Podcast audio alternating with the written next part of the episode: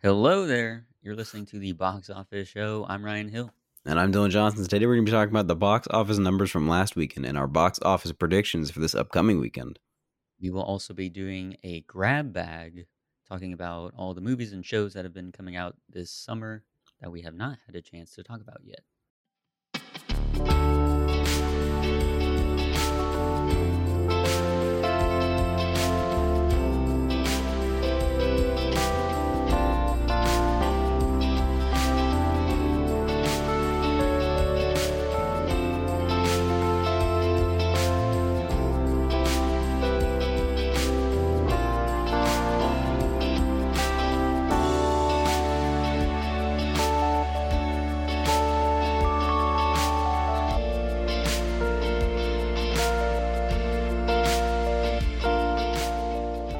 Start off with some news. We've got some uh, release date shuffles yet again. Thought we were out of it, but it'll never, never stop nowadays. Aquaman has been postponed to Christmas 2023. That is a long push.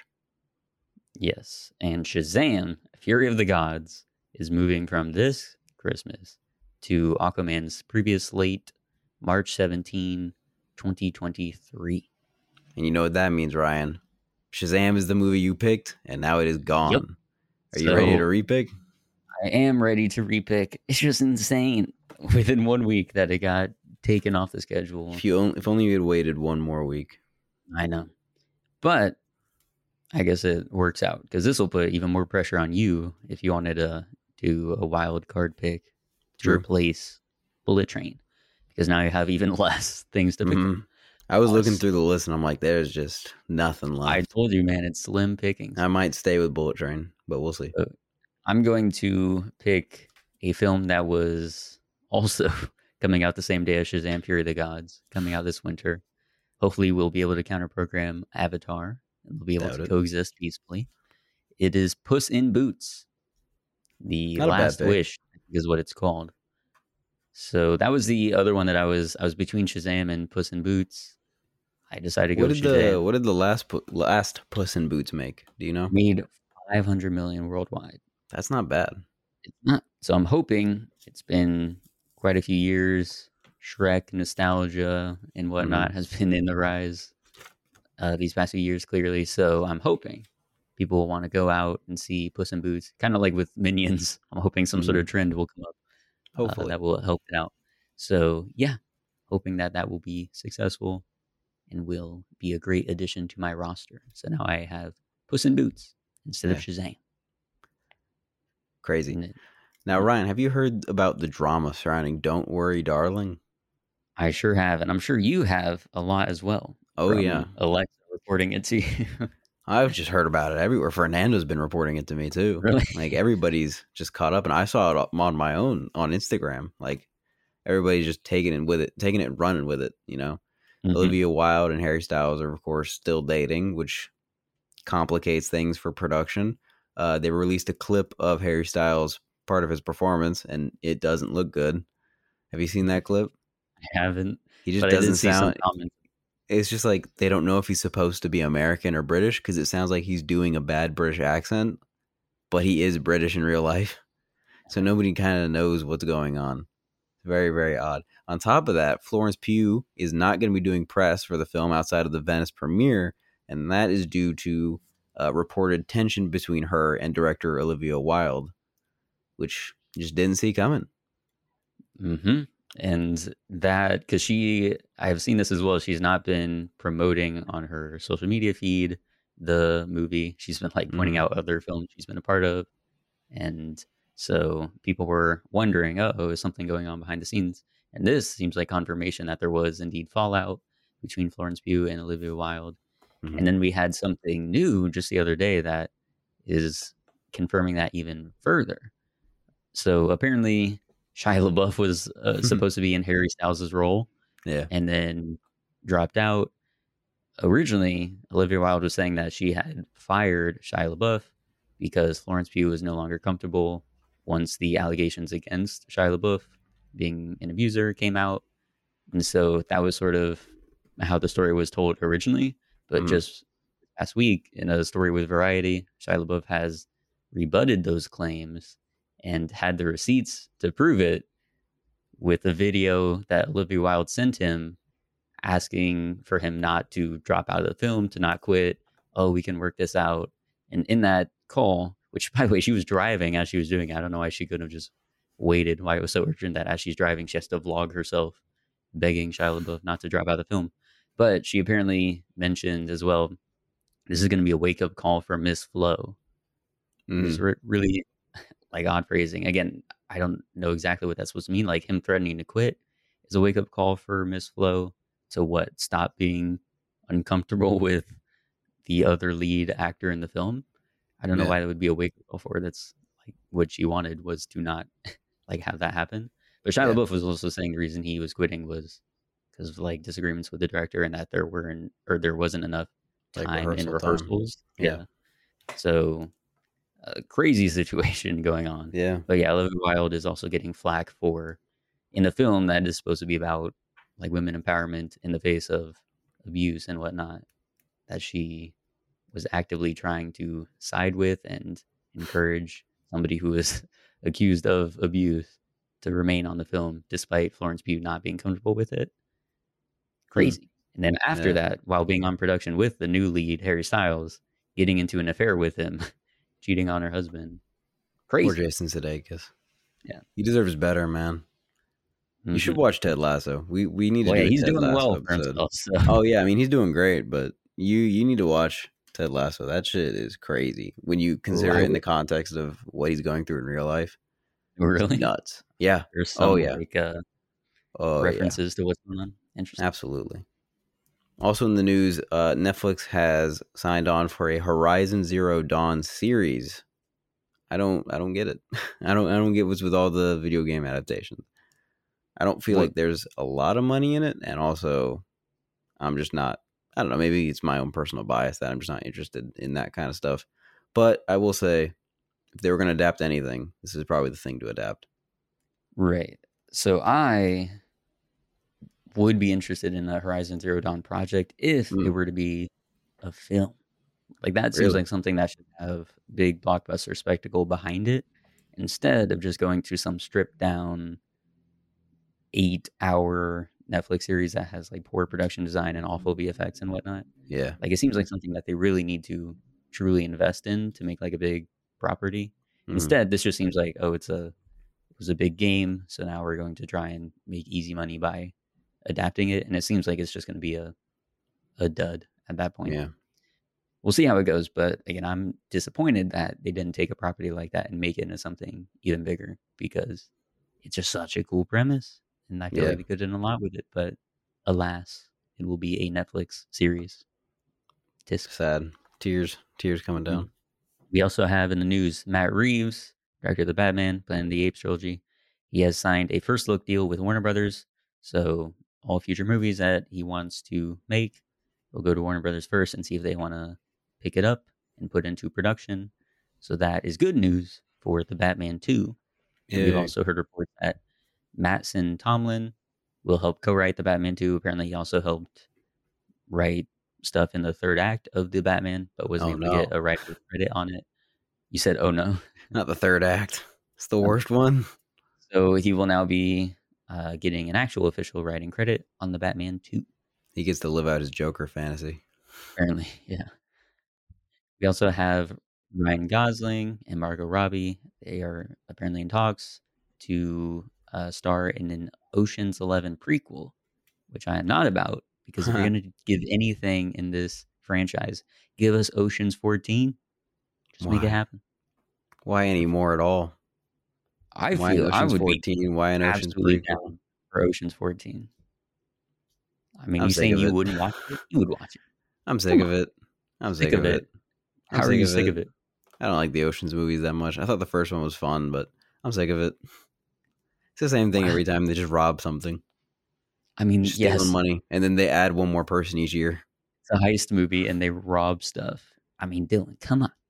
How many people are you going to add to that crew? When are you going to get to Ocean's 22 and it's just a huge group of people just walking into a bank? I don't think they're going to get that far. But are you going to say the same thing about Agatha Christie novels, murder mystery novels? Wow, it's the same thing. Somebody died and they try and find out who did it. Come on. Yeah, but at least that's Live a interesting, little. bro. It's a There's- heist. There's a mystery. There's no mystery in the ocean stuff. They just do it.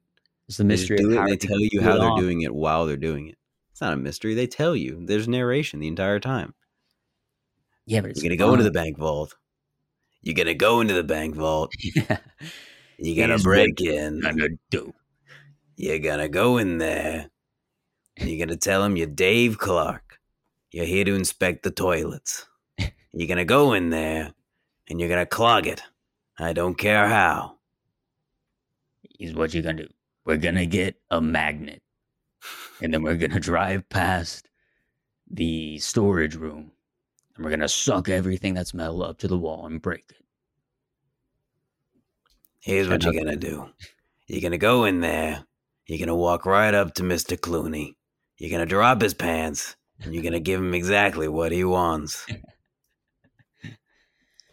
You will not stop until he busts the biggest nut he's ever had. You only do the best. No half measures, only full measures. Exactly. All right. So if Ocean's 14 has Jonathan Banks in it, you're down. That's what I'm You're hearing. right. That's absolutely true. Okay, and then finally, Aubrey Plaza will be joining Francis Ford Coppola's Megalopolis, which I am pumped for because that sounds like it's going to actually happen. The more Yeah. casting announcements we hear, so I'm very excited for that. So hopefully, it will come Yeah. to I really hope he uh really hope he makes something good this time. Been a while. Me too, but I believe he's got one more in him. He can do it. I believe it too. Yeah, I think he's a legend and he needs to end a legend before he dies. exactly.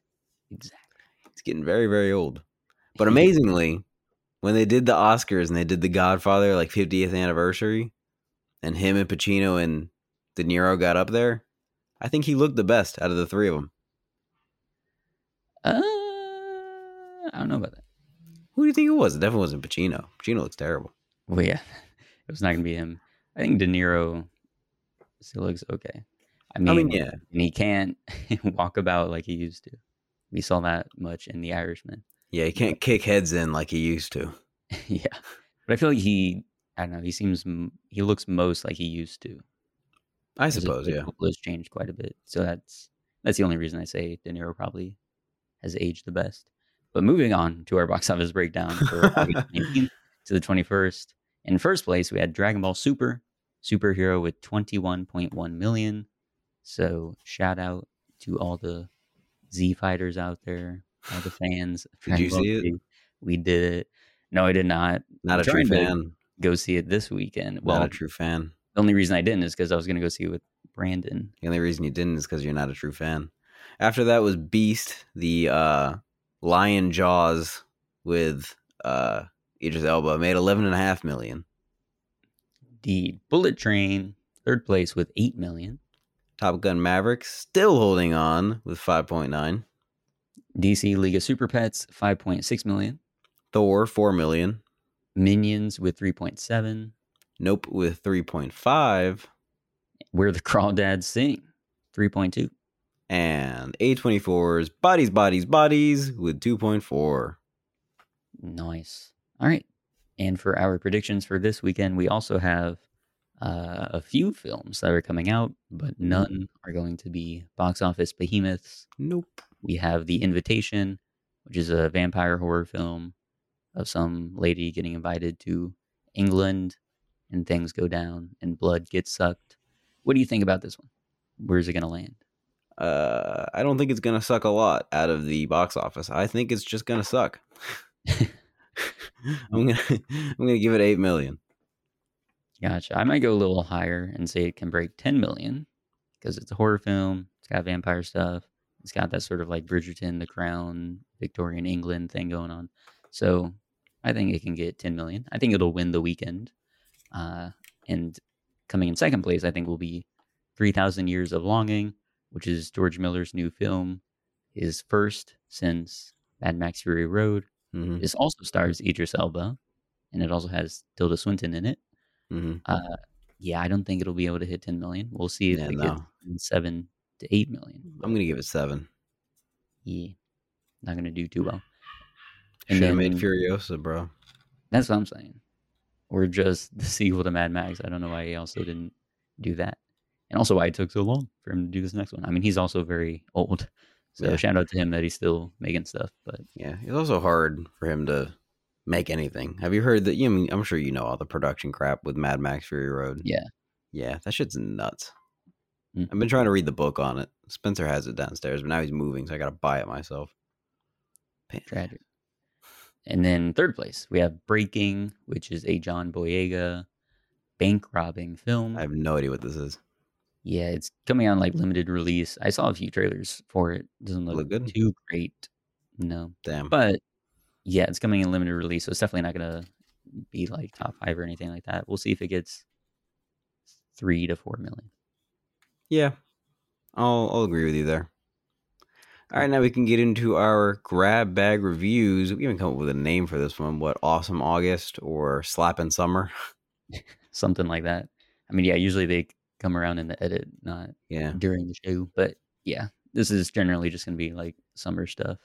yeah. that has coming out. Um, but yeah, starting off with uh, the most recent thing that came out in the summer. It is Somehow. House of the Dragon, episode one, which, as we talked about last week, Mhm. you were going to wait and see what the reactions are. I decided to watch it. Did you like it? I did like it, it was good. I don't think it's Game of Thrones good Mhm. yet, but I think the potential is there. And I like that we're back to the basics of the original few seasons of Game of Thrones. Yeah. And they really did try and make you feel like you're back in the basics. I mean, they brought back all the unnecessary graphic violence, unnecessary graphic nudity, and yeah. we're back in the political intrigue. We got some nice small councils, a lot of those meetings. And during those times, I was like, okay, yes, this is what I'm here for. We're back. I agree with you because I watched it. Whoa. What a reveal. That's crazy. I know, I did. I watched it, and uh, I had a good time too. It did remind me of earlier uh, uh, Game of Thrones in terms of like writing, not in terms of production. I feel like it's still trying to go for big shots and big epic moments, kind of like the later seasons of Game of Thrones, instead of trying to to keep it very minimal and very realistic, like the earlier seasons of Game of Thrones. So visually, it reminds me more of the latter seasons, which I'm not pumped about, but still, you know, at the very least, the writing is back to where I'm interested in it again, which is good. It's very long and slow, and it's a lot of setup, which is good. I do think, like, I know what they're setting up for the rest of the series, or at least the rest of the season, but I feel like the whole pregnancy stuff, I feel like it was a little rushed. I feel like that could have been a, like a several episode arc, but I understand that what they're trying to do is they're setting up the rest of the story, which is now Rhaenyra is going is is set up to be the heir, and Daemon is no longer set up to be. I feel like it was just a little rushed. Like we barely know the characters, and this huge plot point that could have been the end of season one, like that season one capper, is rushed at the end of episode one just to get people to be interested in it. And I feel like See, I just uh, I disagree with that. I think having that be like a contained thing within the pilot episode mm, was a good choice because I mean it seems like the most most of what this season and the show is going to be about is just like the civil war that brews between the Targaryens. yeah, And so now we're at the point where there's a very clear divide and re- and trigger for why that would happen, why that rift is going to occur mhm. and probably spread out through the rest of Westeros as well, if I had to guess. So I like that. That is where we're left off in the first episode. I feel like with that pregnancy arc, if it took the whole season, I don't know what else they would have focused on. maybe not the whole season, but like a like a several episode arc of like getting to know the characters and I think getting to care for, that, them. yeah. Yeah. But I do think it was a nice because at least for me, it was like very visceral with them having to go in and do the C section and the That was pretty intense. choice, knowing it's like either the baby or the mother, and he's going to her like kind of reassuring her, but not letting her know entirely what's about to happen. Like, that was and she gets cut open. Yeah, that was pretty nuts. I was very upset when the baby also died. I was like, God damn it. talk about that was where I was like, okay, like they're doing some really interesting stuff here because yeah, they had the baby and I was like, oh, it's gonna be a girl or something. Oh, it was a boy. That's great. And then the very next scene, we're at the funeral, and then you just see the tiny little baby Bro. like on the funeral pile, uh, pyre. like, damn. I was like, oh. And then we get to hear Dracarys, but it's in that like the regular funeral saying, like in Yeah. that context, which was oof, hearing that again, crazy. Yeah. So I just I really like that. Yeah, I just feel like Game of Thrones really took their time, and the, the reason they could is because they had so many plot points happening at once that they were all just cutting back and forth, and they could stretch out an arc like that over a season because they had a bunch of little arcs going on at the same time. Whereas this show is there's one main plot happening, which is that civil war between the Targaryens, and all the characters we've met are a part of that, and there's no, Exactly. there's not a lot of side arcs. We're just And that's kind of- Landing. Yeah, that's kind of one of the things that I miss is all of the side arcs with a lot of the side characters and like the different things that were happening with different people. Which I'm I'm, sure, we're going to get more as the episodes go on. I just I missed it in the first episode. Like I, I wish there was a little more setup to multiple plots. Then then in that case they could have stretched out that pregnancy over a few episodes to make it not feel rushed. Right. Yeah, I think the direction they went with it, like trying to be more small scaled and already going to that sprawling thing. And uh, again, like if they build up I'm to it, I will be satisfied. But I'm Yeah. worried that, at least with the first season, I'm worried that the entire arc of the first season will be that one plot of the Targaryens, and I would rather more side arcs happen as well to at least combine into something more interesting later down the line. So it's Mhm. more like you know I've only seen episode one. Let's just see where it goes from here. I I've enjoyed it. I like the plot. I'm willing. I'm going to keep watching, but I would like to see more side plots happening at the same time. Gotcha. So what do you what character are you most interested in for these next Uh, episodes? Daemon for sure. Matt Smith Mhm. was killing it, bro. I thought he was great. He is. I thought they were all doing really good acting wise. Right. And let's also point out the expert casting involved there because you can definitely believe, no knock on Matt Smith, but you can definitely believe he comes from a royal line that has been built through generations of incest. Damn. Like it's one of that no weird, knock on Matt Smith. Wow. Way he's a lead into guy, that. but he's a weird looking guy too. It's, it's No knock thing. on Matt Smith, but he kind of looks like an incest baby. Way to Look. go, Ryan. Bravo. That's what I'm saying. But his performance No knock well. on Matt Smith, but he looks like his parents are cousins. I'm just saying.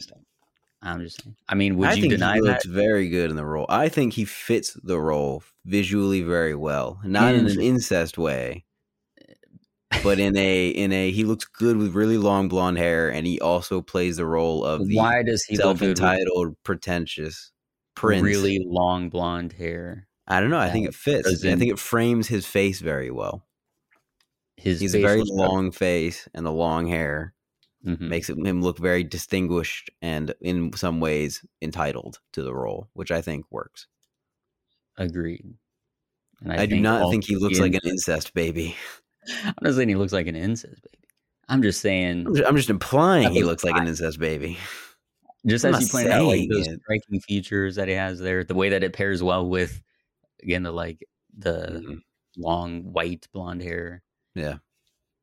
I'm just saying he's not a normal looking dude, and it works well for the role. Okay. And his performance is also exquisite. Yeah. Yes. I also like uh what's his name who plays Viserys? Uh oh I don't God, know. Paddy Considine. I think he's doing great. And I I like him as an actor and he's not in a lot of things, so it makes me very happy to see him do something where he is very much at the forefront of the story. Like he's one of the main characters. Well, we'll see how long that lasts. I know. I feel like he's going to die pretty quick, but Yeah. I I do really like him and I'm glad he's getting this role. Even though he's probably going to die before the end of the season. Yeah. I'm really interested in the queen who never was. I Oh, forget what her yeah. exact name was, but that's a really and her husband Corlys. Exactly. That's a really Yeah. interesting uh like character setup. And to I see agree. where they take that when she sees Rhaenyra sort of getting to have that role that she was not able to. Mhm. How she can respond to that. Is she going Yeah. to like try and support Rhaenyra as she navigates that? Or is there Mhm. gonna be resentment that bubbles up? I don't know. I think that's a really interesting direction that they can go Yeah. in with it. So I Yeah. definitely just want more characters and more plot, side plots because, like, we've only got like seven main characters, and one of them just died. the The queen's dead now, so now we're down to like six. Mhm. And I want there to be more side characters to keep me going, and also more side characters to later kill off to make a, a dramatic moment in the way that Game of Thrones did that a lot. Indeed. Yeah, we'll get there, I'm sure. Cause like, building- cause like, I remember we, when I was catching up on Game of Thrones before the the final season aired. You asked me what my favorite characters were, and I gave you a list of like fifteen characters in order, and that was barely scratching the surface. And you look at this show, and there's like six. I'm like, True. bro, I want more. You'll have to factor in all the dragons. They'll each become characters. We've only met one though. I know. There's supposed to be like uh, eight. I know. We'll meet them all. We'll get. I want there. to meet all the dragons. I want them all to have unique personalities, and I want them all to have distinct outfits that they can wear, so that I can distinguish one from the other. Want one of them. I want them to each have very fancy hats that make them very unique and stand out from the others. hmm We'll see if they do that. But they did say that they have unique personalities. So we should be able to distinguish between them. I do want them to put more focus on the dragons because that's what I felt was lacking in Game of Thrones. Is like these dragons are very important, but I don't know which one's which. True. So yeah, I'm sure we'll we'll get more of that in the House of the Dragon. So Yep. they'll live up to their name. Next, we have Bodies, Bodies, Bodies. Did you end up seeing this? No, because you didn't invite me when you went out. Bruh. You didn't see it? No, because talked about you. I was gonna try, and then I I didn't get invited by my friend. When did you go see it? Um, well, last week. What day? I don't remember what day. I don't know. I was probably busy anyway. Anyway, what did you Well, think yeah, of it? Probably working, trying to get that bag, I was trying to get said. that bag. or you're probably at the gym more likely. Yeah, getting that grind on, getting that Mhm. money, getting those muscles. You know me. You know how I do. Anyway, how'd you like it? I enjoyed it. You definitely have to go in recognizing that it's going to be a satire Yeah, for sure. in a horror film or a thriller film. Um, and so if you go in like that, I think you'll enjoy it a lot more.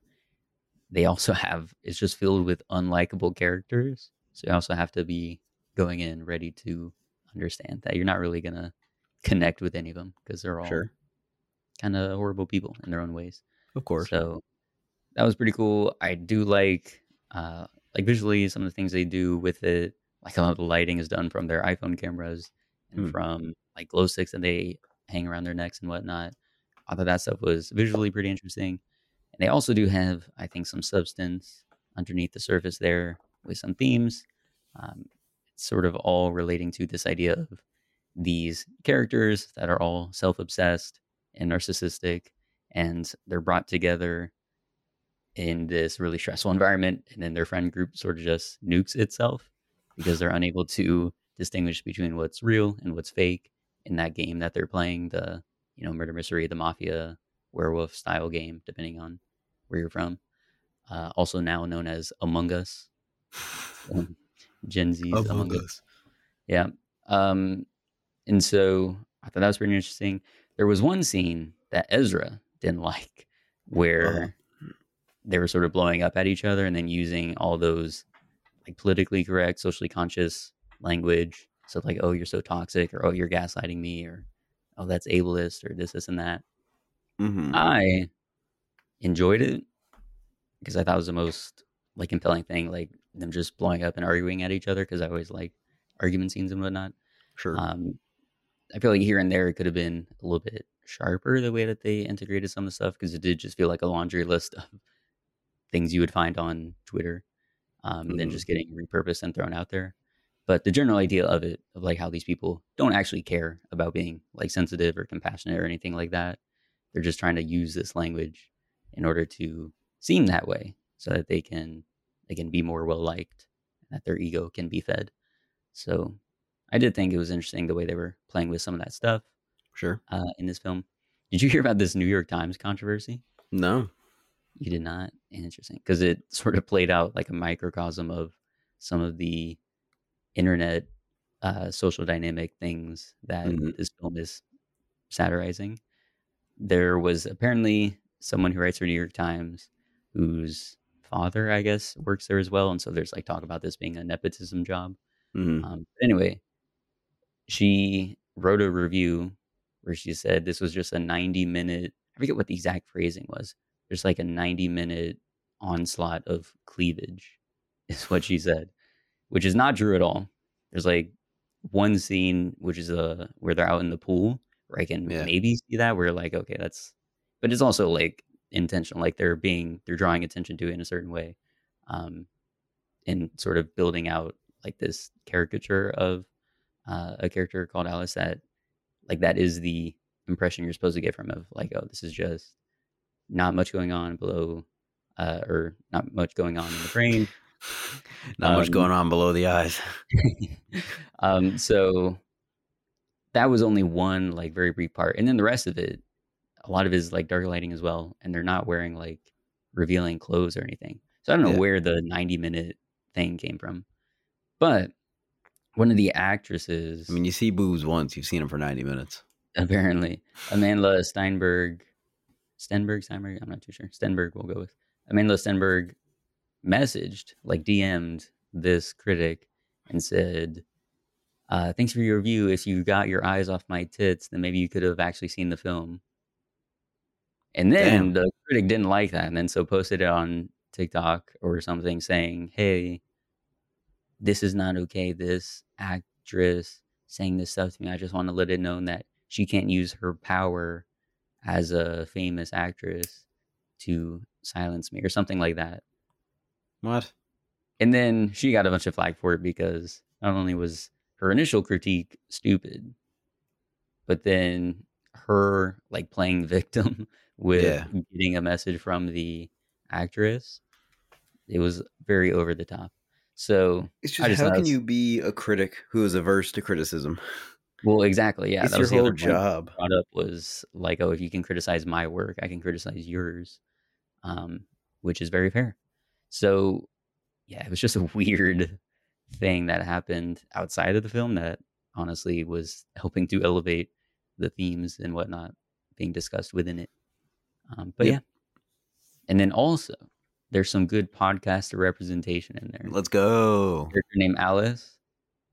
She she is the one that was during the swimming scene could have been taken as the one that was an onslaught of cleavage. Mm. But as we come to find out, she has her own podcast and she goes on this diatribe about how difficult it can be to run a podcast. And then all the people around her are like, yeah, just let her have her podcast. And I agree with that message, y'all. Yeah. Just let people have their podcast.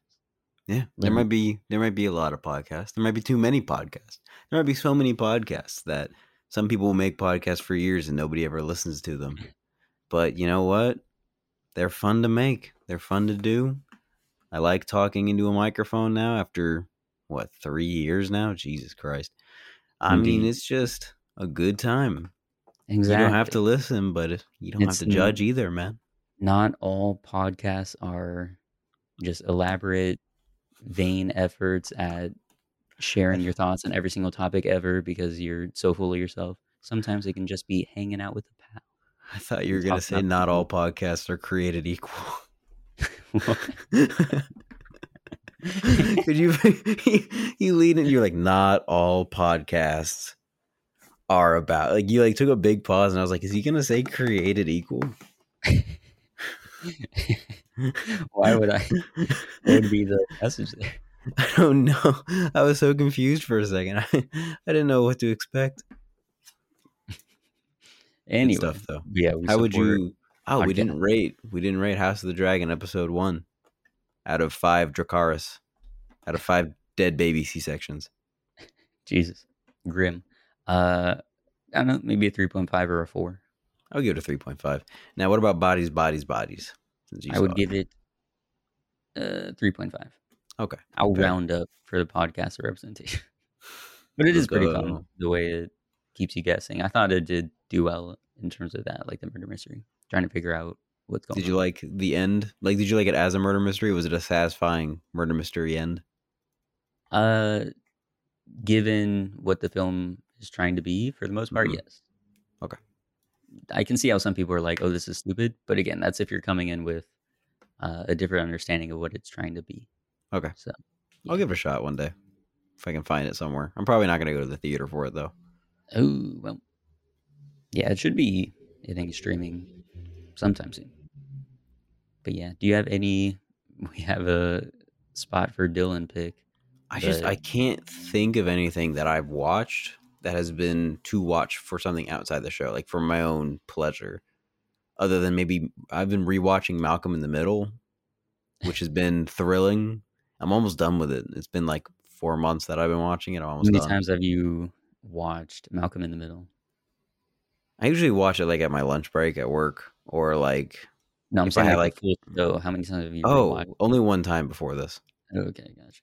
So this is my second time watching it. I like I just like, you know, if I'm doing something stupid, like if I'm working on a birthday present for somebody or if I'm like editing the show, just have it on in the background, like any kind of stupid sitcom. So like before Malcolm in the Middle, I was watching 30 Rock, so I rewatched that. That show's great. Uh and then I took a break from sitcoms to f- catch up on Better Call Saul, and then I picked up Malcolm in the Middle because I love Bryan Cranston. And I was having a good time. I don't think there's a sitcom I'm gonna pick up after it though, because I think I need a break. I want to go back into watching old movies and stuff. Gotcha. I tried to watch Funny Girl last night, but it was like eleven o'clock, and then I found out it's a two and a half hour movie, and I was only like twenty minutes in, and I was tired. But Damn. Barbra Streisand in the twenty minutes I saw, she was great. She's Yeah. killing it. She won the Oscar. She it, right? tied. Oh, she tied it. She tied with. Katharine Hepburn. Wow. If she hadn't voted for herself, she wouldn't have won. Is that true? Yeah, I mean, she tied. It was an exact tie.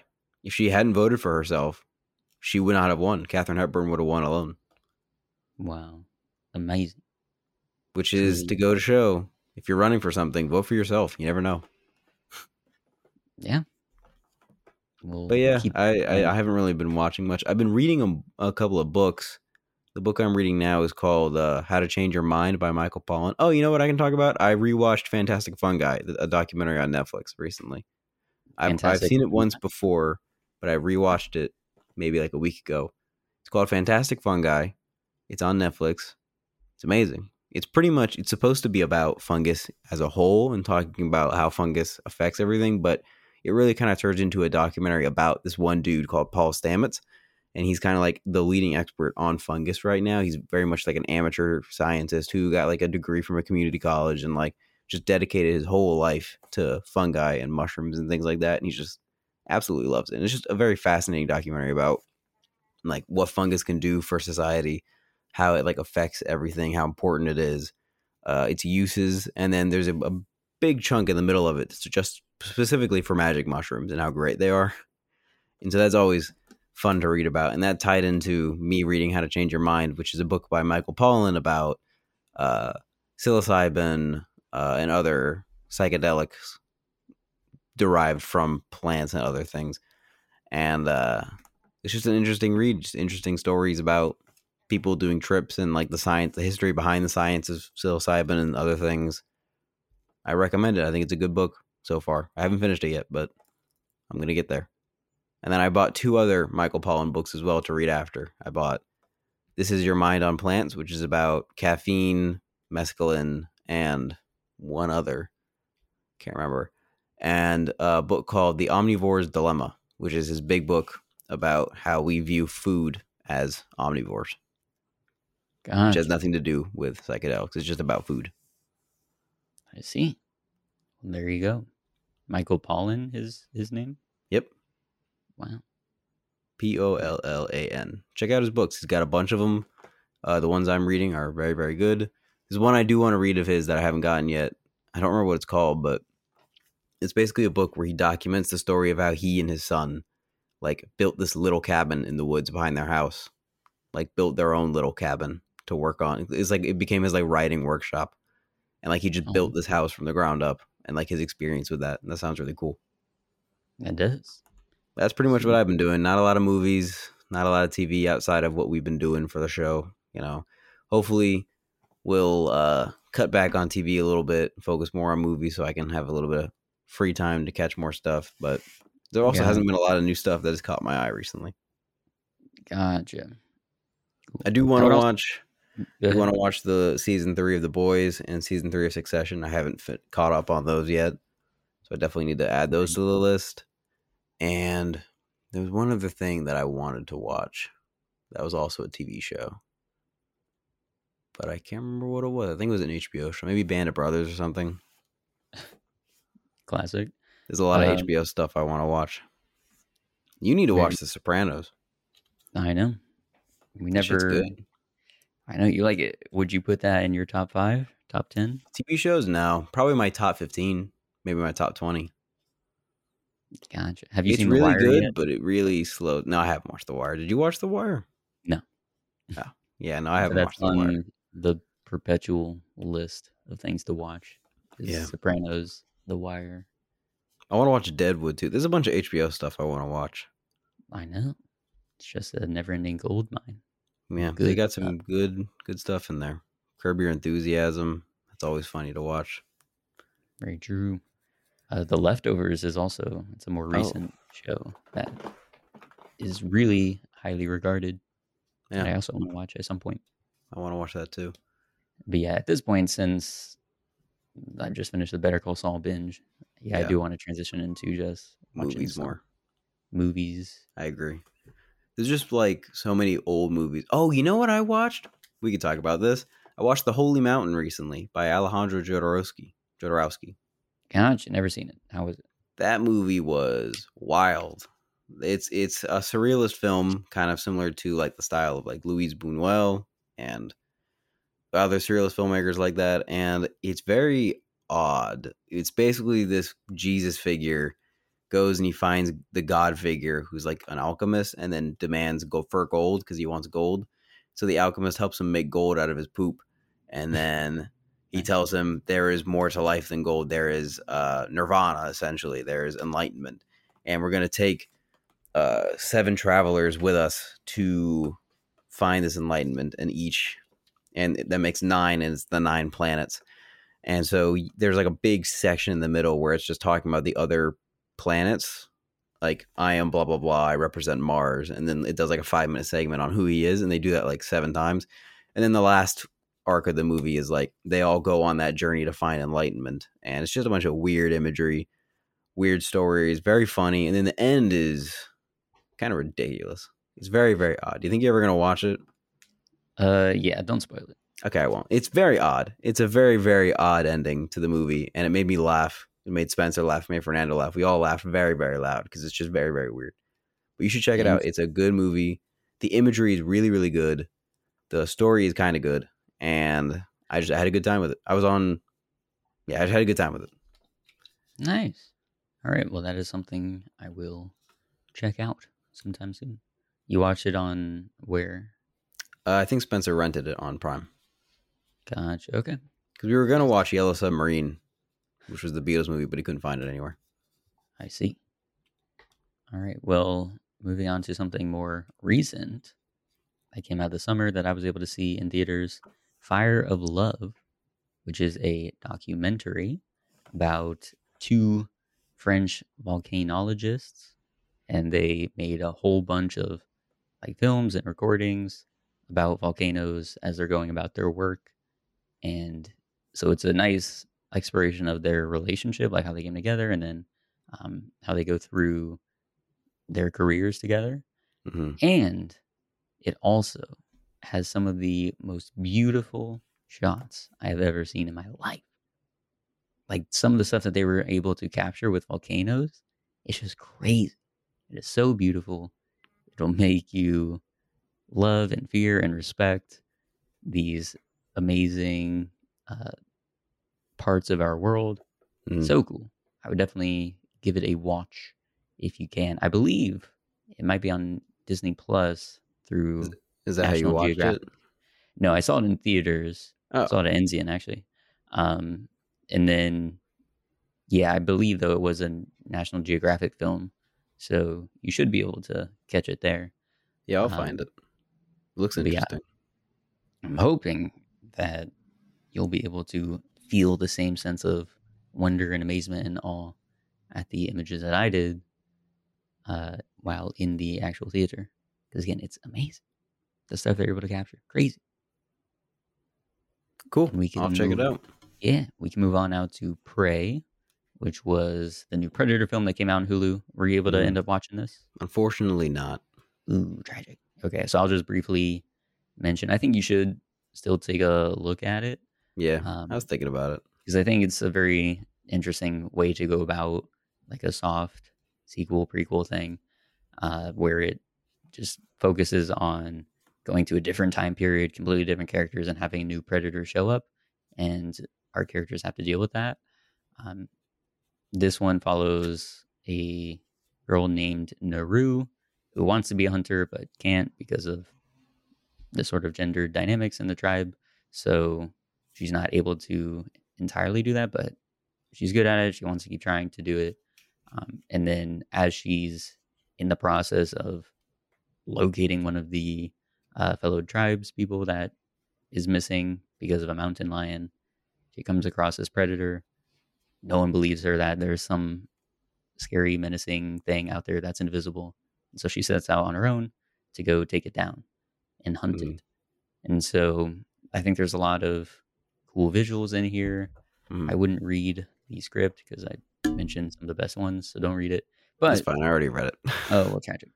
But anyway, it's a cool shot. Some of the things that they bring up, like the the bear's blood coating the predator in order to make it not invisible anymore. So cool. That was probably the best scene. The thing that there's two things actually that were uh, holding me back from truly enjoying it. One is the performances with some of these side characters are a little bit stilted, which is a little Mhm. unfortunate. Uh, the main actress, I think, does really well. I believe her actual name is Amber Midthunder, which great name by the way. Um, but yeah, she does really well. But yeah, the rest of the cast is not the greatest performances going on. And then I also thought the directing, like the direction, a lot of times was pretty ineffective and unengaging. Like I don't know if it was partially because it's on Hulu, so we have to watch it at home, and I was in a theater, and that Yeah. made a lot of like sound design just not come through as mm-hmm. strongly. But there were a lot of just weird choices where I felt like we could have built the suspense or built the tension better, and that didn't happen. And then when we were paying it off, it didn't feel like that big momentous triumph of us Mhm. actually succeeding in a way. So there were just a lot of those moments sprinkled out in like the action scenes that yeah just sort of pulled me out of it. So I would I would say those are the weaknesses of the film, but I think it's still worthwhile to go ahead and see it, um, especially if you are a fan of the Predator films. Yeah. But yeah, I haven't Right. seen any of them, but I did. I was Oh, interested in the idea for Prey, and I was gonna watch it for this episode, but I couldn't find the time. gotcha. I was too busy watching House of the Dragon, bro. Nice. All right, and then I also have to mention Book of Boba Fett, which I've started at the behest of my father, who I made recently watch like Mandalorian, and then I got him on all the like Disney Plus Star Wars shows yeah, because he loves Star Wars. I mean, obviously he was the one that showed me them as a kid. Of course. So I told him about that, and then he blew through all the Star Wars content. And he's like, "You gotta watch Boba Fett. You gotta watch Boba Fett." And I really didn't want to because I was mm-hmm. at the time watching Better Call Saul, and I was like, I gotta finish that. But I had heard like Boba Fett isn't the greatest, and I just really am not interested in the Boba Fett story. Like it's one of those side characters that they're cool because they aren't there a lot. Like he's a really cool side character. I don't know about following him as a main character. Yeah. So I started watching the first few episodes, and yeah, we'll mention this in a second. But I watched an, a whole another show just to avoid watching Boba Fett, what did you watch? the rehearsal. Oh yeah, So yeah, we'll get to that in a second. But yeah, the first few episodes of Boba Fett, I was just not that engaged. they drag for sure. They do drag, and also the marvelization of like other IP, especially Disney related stuff. Yeah, It's just It's hard to so watch. clear in this film, and it's so out of place, and it's so annoying. same thing with Obi Wan, bro. Yeah, with that, it wasn't as intense in that one. I Sure, think yeah. mostly because at least with like Ewan McGregor and Obi Wan, like that character for the most part felt like a true Star Wars character.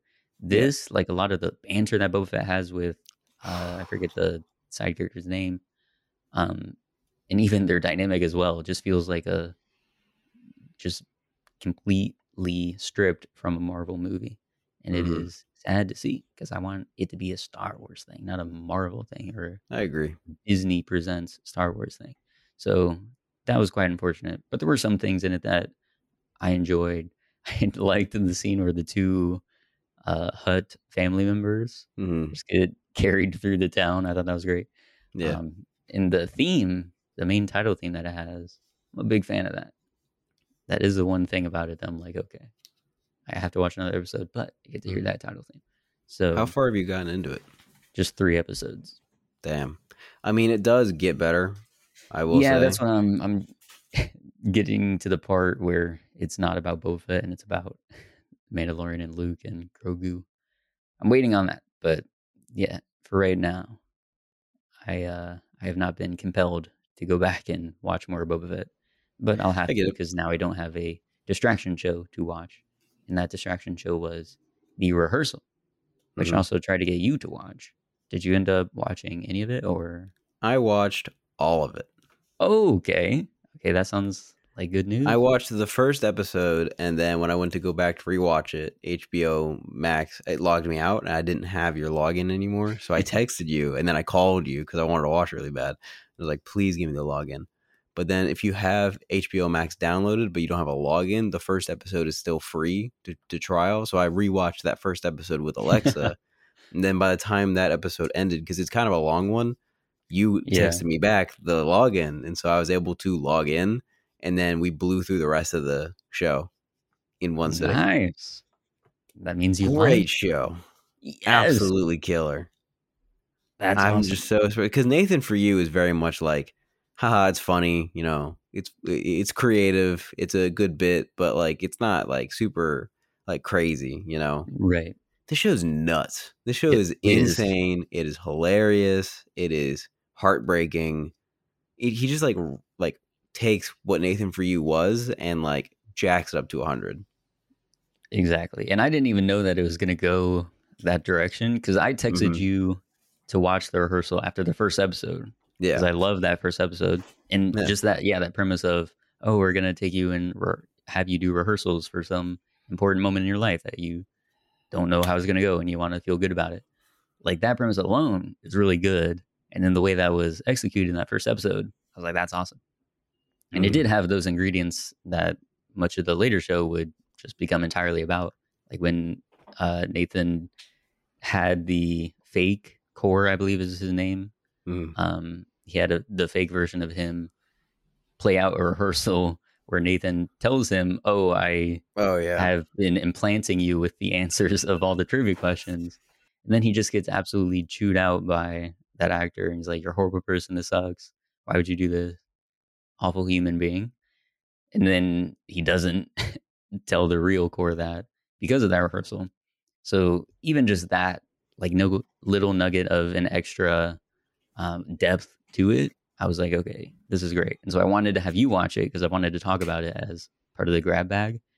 Yeah. And then the rest of the show, it just goes insane. insane, dude. It's nuts. It's crazy because like you just don't anticipate the whole kid stuff to last that long, and then it becomes what it's all about.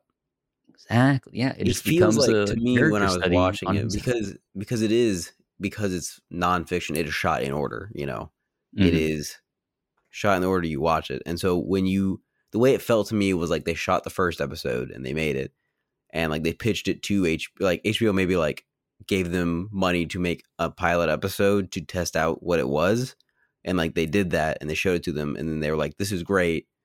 Do it again because then they moved the whole show to Oregon for the next for the rest of the series. So it Mhm. feels like they then planned out what the next rehearsals were going to be. And the first one they thought of was a woman raising kids for two months. And so they started that and then it just spiraled because you see them try to do other rehearsals where they try to get that one guy, Patrick, I think, to yeah. do the rehearsal where he admits to his brother like he wants his his inheritance. And so you see him do other rehearsals, but then he just goes completely back on it and just goes hardcore into the kid stuff because he wants to be a part of it, which is nuts. Exactly. Also, yeah. it's crazy that he got that guy to wipe an actor's ass in the middle That's what I'm saying. Some of the stuff that he gets the people to do is insane. Yeah, that is insane. But yeah, manufacturing that uh, dynamic to mirror exactly what was going on in his real life, and then the conversation he's having with the actor in the rehearsal is the same Yeah. one he's supposed to have with the real guy. Like that's crazy. And the show, I mean, you don't know the extent to which things are like real or artificial, and that's part of the point as well. Mhm. But just imagine what that guy must have been going through if that were like truly real and there was like no forewarning to him at all about that stuff. That's insane. And then he also he left the show, yeah, which is crazy. never saw him again. Yeah. So It's yeah, like the perfect blend of reality and scripted television. indeed. Yeah. That's why it's so perfect. I love the bit when uh he starts going hardcore like he comes back from uh LA and he comes back and he's an old man and the, and the, and the Adam is now a teenager. He's like I've Yeah. missed 9 years. And then he's looking in the mirror and he's an old man Mhm. and uh he goes to the kid and then he tries to convince him to like react negatively to him coming back cuz he's like, "You know, I missed it.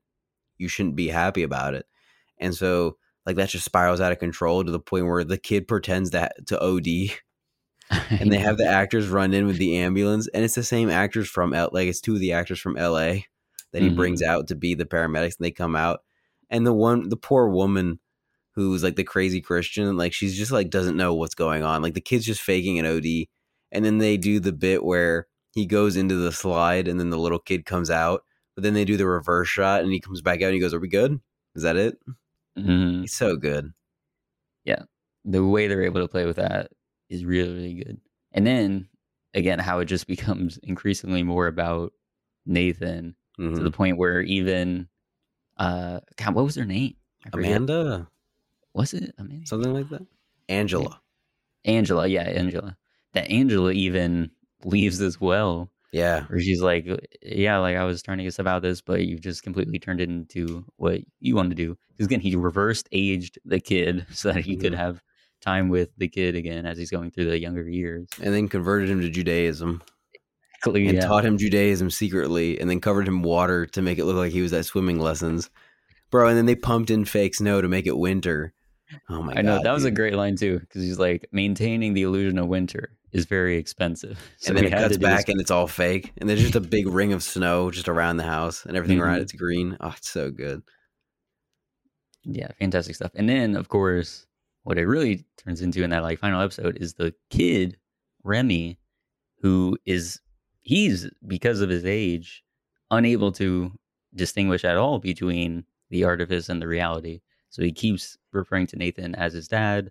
He keeps wanting to stay in the rehearsal land even that after was he heartbreaking. has to leave. Yeah, and the poor mother too, like having to watch that go down. Oh, so sad. And then seeing what Nathan ends up doing, Bro. bringing the other kid that's now like the older version of Adam, bringing him over to play with Remy as they try to assure or try to ensure that Remy no longer is like treating Nathan as his dad. Now that he actually knows, he's like, okay, that's Nathan. We were doing a show. Okay, so he understands it wasn't real. All of that was just a ruse so that the kid can do the fielder method and start impersonating Remy as Adam. That's insane. That's crazy. And That then was- he plays the mother. I know. to get that experience of like what is that like to not only have a child and to have that connection but then to lose that child to start losing it to a stranger It's just the layers that we go on with that. Oh, and then you you you're constantly asking yourself like how much of this is scripted and how much of it is him actually sitting in the house with these kids for hours on end trying to experience being a dad because like clearly at some points he is there day in day out for several days pretending to be a dad the whole time mhm. that's pretty clear that they're putting that out there. But then it's like you get to that part where he's pretending to be pretending to be the mother, and they are recreating scenes that have already happened and are scripting it. And then you get to the part where it's at the very end, and he's talking to the older kid playing Remy, and he's the mother, and he's having a conversation with that kid, trying to navigate that situation as he thinks the mother would do. And then he confuses himself and he says, "I'm your dad." you ask yourself, you know, is that scripted or did he actually make a slip there? And I just don't know Exactly, the answer. yeah, and we don't know. And then that was the end. He gets up, we see his butt crack. And that's like the final shot of the show. And this is supposed to get a season two. And I just don't even know where they're going to take this for season two as well.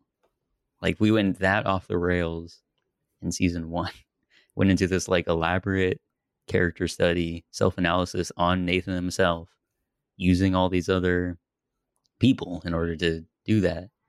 What is he going to do for season two? He decides to raise a child for a whole year. he adopts a child. He adopts a child and then pretends to be the kid's mother. mm-hmm. God, it is crazy. Because it, it is supposed to just be a show. Like going into it, I think they had the expectation of like, we're just going to convince people to rehearse these situations that seem impossible to rehearse and it'll just be funny. And then he just went nuts. He just went crazy in it and just fully included himself in those rehearsals and then got sucked in by the the the idea that he himself created because it is very enticing, you know, to be able to rehearse something without any consequences I know. Yeah. And then in to be perfect able to. in near perfect conditions. Yeah.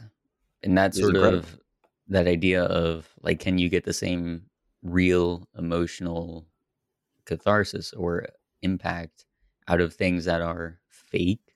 Like, Mhm. can you really get it to the point where it's like realistic enough and you're Yeah. invested enough to where even though it is artificial, you are still able to get that like real emotion. Um, like that's a really fascinating thing that he's playing with there.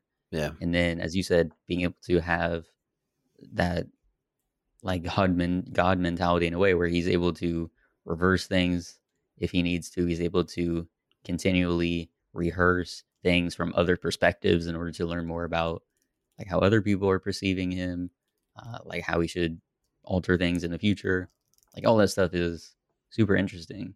Yeah. And that's like a massive cherry on top of again what was just a good premise of had we gotten six episodes of him going to real people and having them rehearse something and it's It would have been good still. episodic style, it would have been good.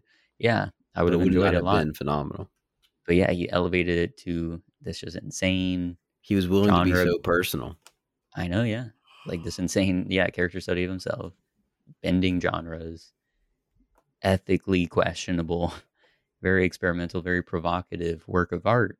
It was just crazy to see it all play out. It was amazing. Yeah. I like uh I think my favorite parts of the show are where like he encounters the kids or he encounters that environment where he's supposed to be the dad and it feels fake or forced and so he re-engineers the rehearsal situation to make it more realistic so he can have a more realistic situation. Like Mhm. what he does with the teenager trying to make him more like harsh towards him and then what he does with like uh, the kid who's supposed to be the older Adam, like he's like not satisfied with his performance because it doesn't feel as genuine as Remy did, and so he starts to alter that kid's performance by like giving him a situation where he's getting bullied. he's pretending to get bullied, and then like he takes him and he teaches him a bunch of other stuff. Dude, I love the bit where one of the younger kids, that his parent is Christian, eh, but he thinks he's Jewish because of all the Jewish lessons he had to go to. So he has to convince him, like after all that he did to praise Judaism, he has to go and convince the kid. He's like, "You're Christian, and Judaism is bad, but Christianity is good because Jesus." I thought that was hilarious. Right. All the work he did to make his own son be Jewish, like pushing Angela out of the house essentially to make sure that he's Jewish, and then he has to go back on it at the end of the day because the kid has to be Christian. Yeah, that was good. Um, and then uh, from the first episode, a line that I really liked was the "This is it's days like this that I curse the Chinese for inventing." Oh my gunpowder." god, dude! What a line! That whole bit was so funny when he's Yeah. when he has the people walking around just like subtly Im- implanting uh, clues. Oh my god, my DKNY pants. Oh my exactly. god. Wow, that that's so tall. It's almost as tall as the Burj Khalifa, the tallest building in the world.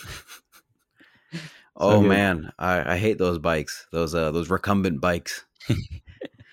yeah, So funny. Hmm for sure. So the rehearsal, a great sudden find that we were able to watch and Came out of nowhere.